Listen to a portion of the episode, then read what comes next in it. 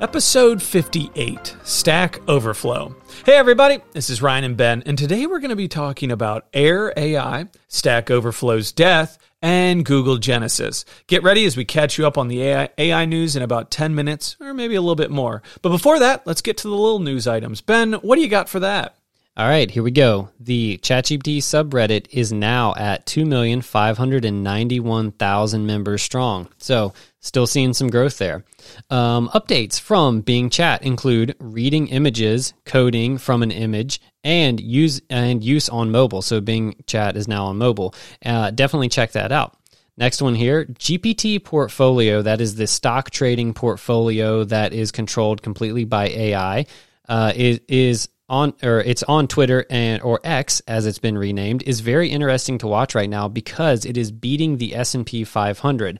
And if you go to GPT for portfolio, it it does it, it's basically trading based on some sentiments based on tweets and what some politicians are doing and a bunch of different things. You can actually kind of choose your journey there. Pretty cool.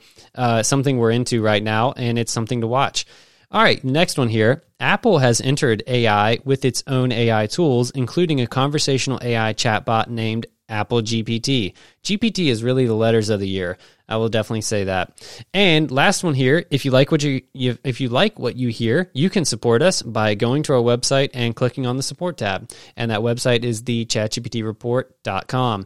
Ryan, let's get into our main topic here. Hit us off. Absolutely. So, Air AI is what we're going to be talking about on this one. And Air is an advanced conversational AI system that is capable of conducting realistic sales and customer service calls, last, lasting from 5 to 40 minutes over the phone, resembling human and resembling human interactions. Moreover, it boasts the ability to perform actions independently across a vast array of 5,000 distinct applications.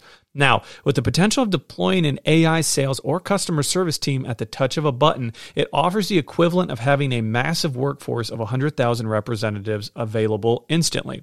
Yeah, now, that, that really is interesting that it can uh, independently perform actions across 5,000 distinct applications.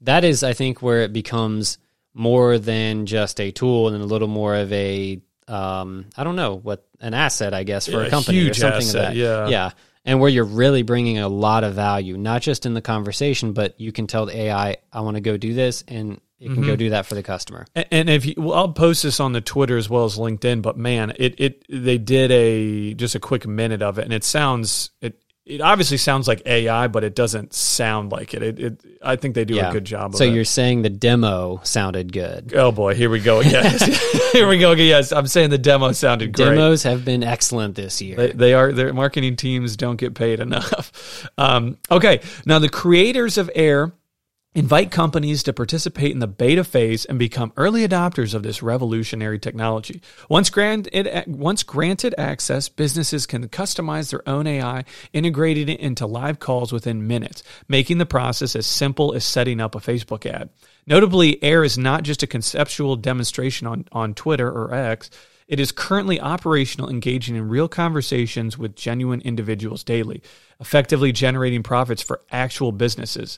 Now, the versatility of AIR extends beyond standard use cases, encouraging users to explore creative applications such as developing an AI SDR or sales development rep a 24 7 customer service agent, or an account executive, or even engaging in therapeutic conversations or discussions with historic figures like Aristotle. The possibilities are limitless and only bound by one's imagination, as Air's marketing team would say. Now, this is going to be a big one for the sales teams because, again, we were just talking about um, Ben and I a little bit ago about technology, and they were doing a bunch of layoffs, and you know a lot of the sales teams were getting laid off early in January, and this will not help their cases at that because if, if this can do all that, I mean, what do you need a, a frontline sales team for? And, and you know, speaking from a, a, former frontline SDR at a tech company, that's this is going to be really interesting to see uh, where this goes and kind of what legs this really gets. Yeah, it'll definitely be applied in companies. It's just a matter of how many humans they need to apply it. Yeah, yeah. So, you know, for example, my old SDR team was 30 people, and I wonder if now you only need seven because you yeah. can have one guy for each or one individual for each uh, region, and then the AI takes care of the rest. But Yeah, knows? that'll that'll be interesting. And do you get to call yourself a manager if you manage a team of AI representatives? And that is a That is- that is a great question, actually. the ultimate middle manager. I also wonder with if AI is contr- is um, taking care of customer service conversations, if that is a way to attack companies and basically waste time by using up their server space, and you you know every time an AI is having a conversation, they have to be able to compute that, which also costs the company something. I mean, it takes money to attack in that way, but I wonder if a company, if there's like guidelines, because you could probably get an AI talking for an hour, and if you could set up your own AI to talk to them, you know, I, I just wonder. I don't know if that'll actually be a thing. Um, I don't know why you would want to do that, other than to maybe hold something hostage. Some guerrilla warfare between companies. Yeah, interesting. So, all right. Uh, Google Genesis is our next topic here. Google has introduced an AI tool called Genesis, which is designed to assist journalists by providing well rounded outputs, examining news and global events. So, it's kind of a little bit like a compilation, if you will. While Google emphasize, emphasizes that Genesis is not meant to replace human content writers and will not affect journalist roles in reporting and fact checking. Concerns have been raised about its potential impact on jobs in journalism, as you would expect. Now, some see Genesis as a helpful tool to automate certain tasks and improve efficiency, kind of like all other tools we have, while others worry about the risk of unvetted articles flooding the web, leading to inaccuracies and potential misinformation, which is interesting because there's already a lot of that out there as well. So, in some ways, I wonder if it would be easier to trick, but there's misinformation that comes from a lot of biases that get played out in journalism as well. So, uh, I think we're going to have that either way, but that's interesting to note. Um, despite the introduction of AI in journalism, many believe that AI cannot replace the essential role of human journalists in sniffing out stories and ensuring accuracy. However, the debate about responsible implementation of AI in content creation continues, with publications considering its potential benefits and drawbacks. While AI may provide support and aid, it is unlikely to completely replace the human touch in journalism anytime soon. Now, here's kind of my take on that. I think that it'll be AI is definitely going to be permeate any some anything that creates content, which is journalism.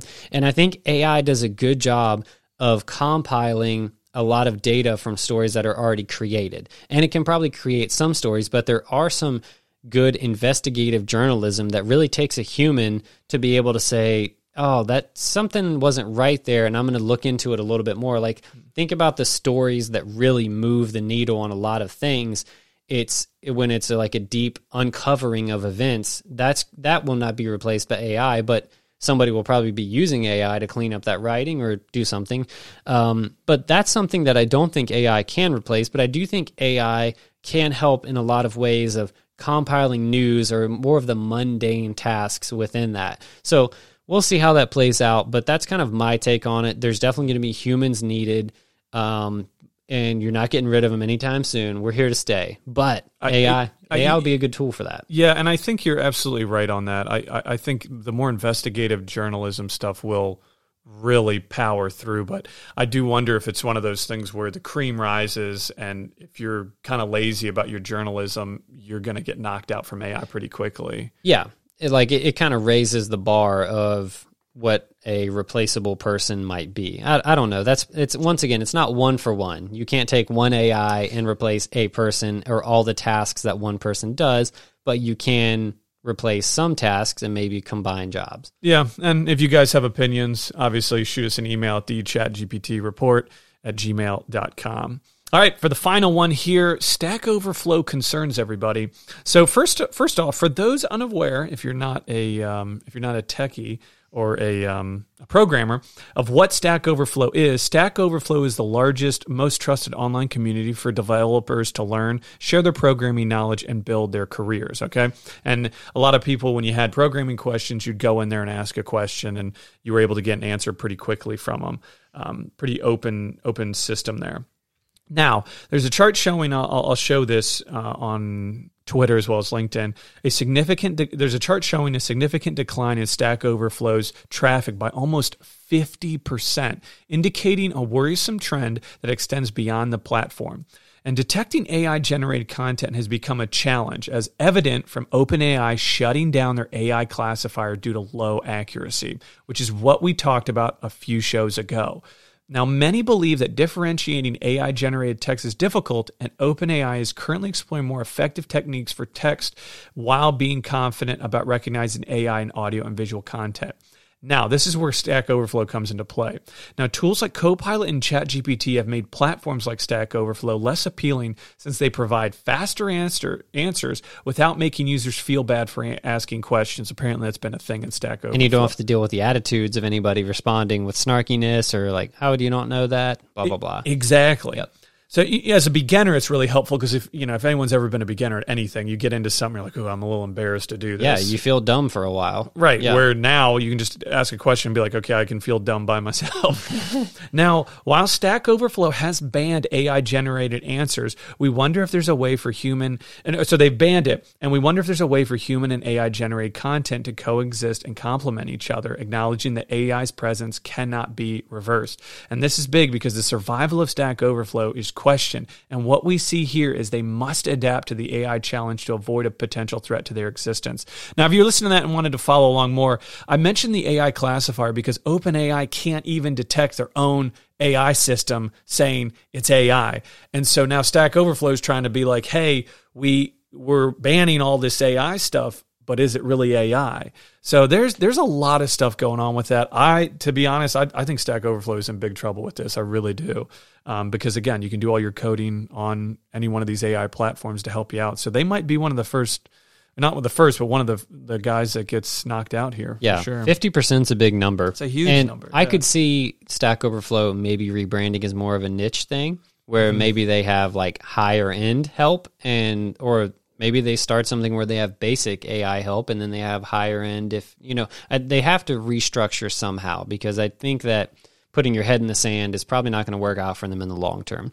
But, exactly. All right, guys, let's take you out here. Thank you all for giving us a listen today. Rate and review and subscribe to this podcast so you won't miss our new episode every week on Thursday morning. Check out our website, thechatgptreport.com, where you can find links that we mentioned in the episode, as well as transcripts to each show, and you can support us. Follow us on LinkedIn and Twitter at ChatGPTReport. Please, please send us an email at thechatgptreport at gmail.com. We hope you have a great rest of your day.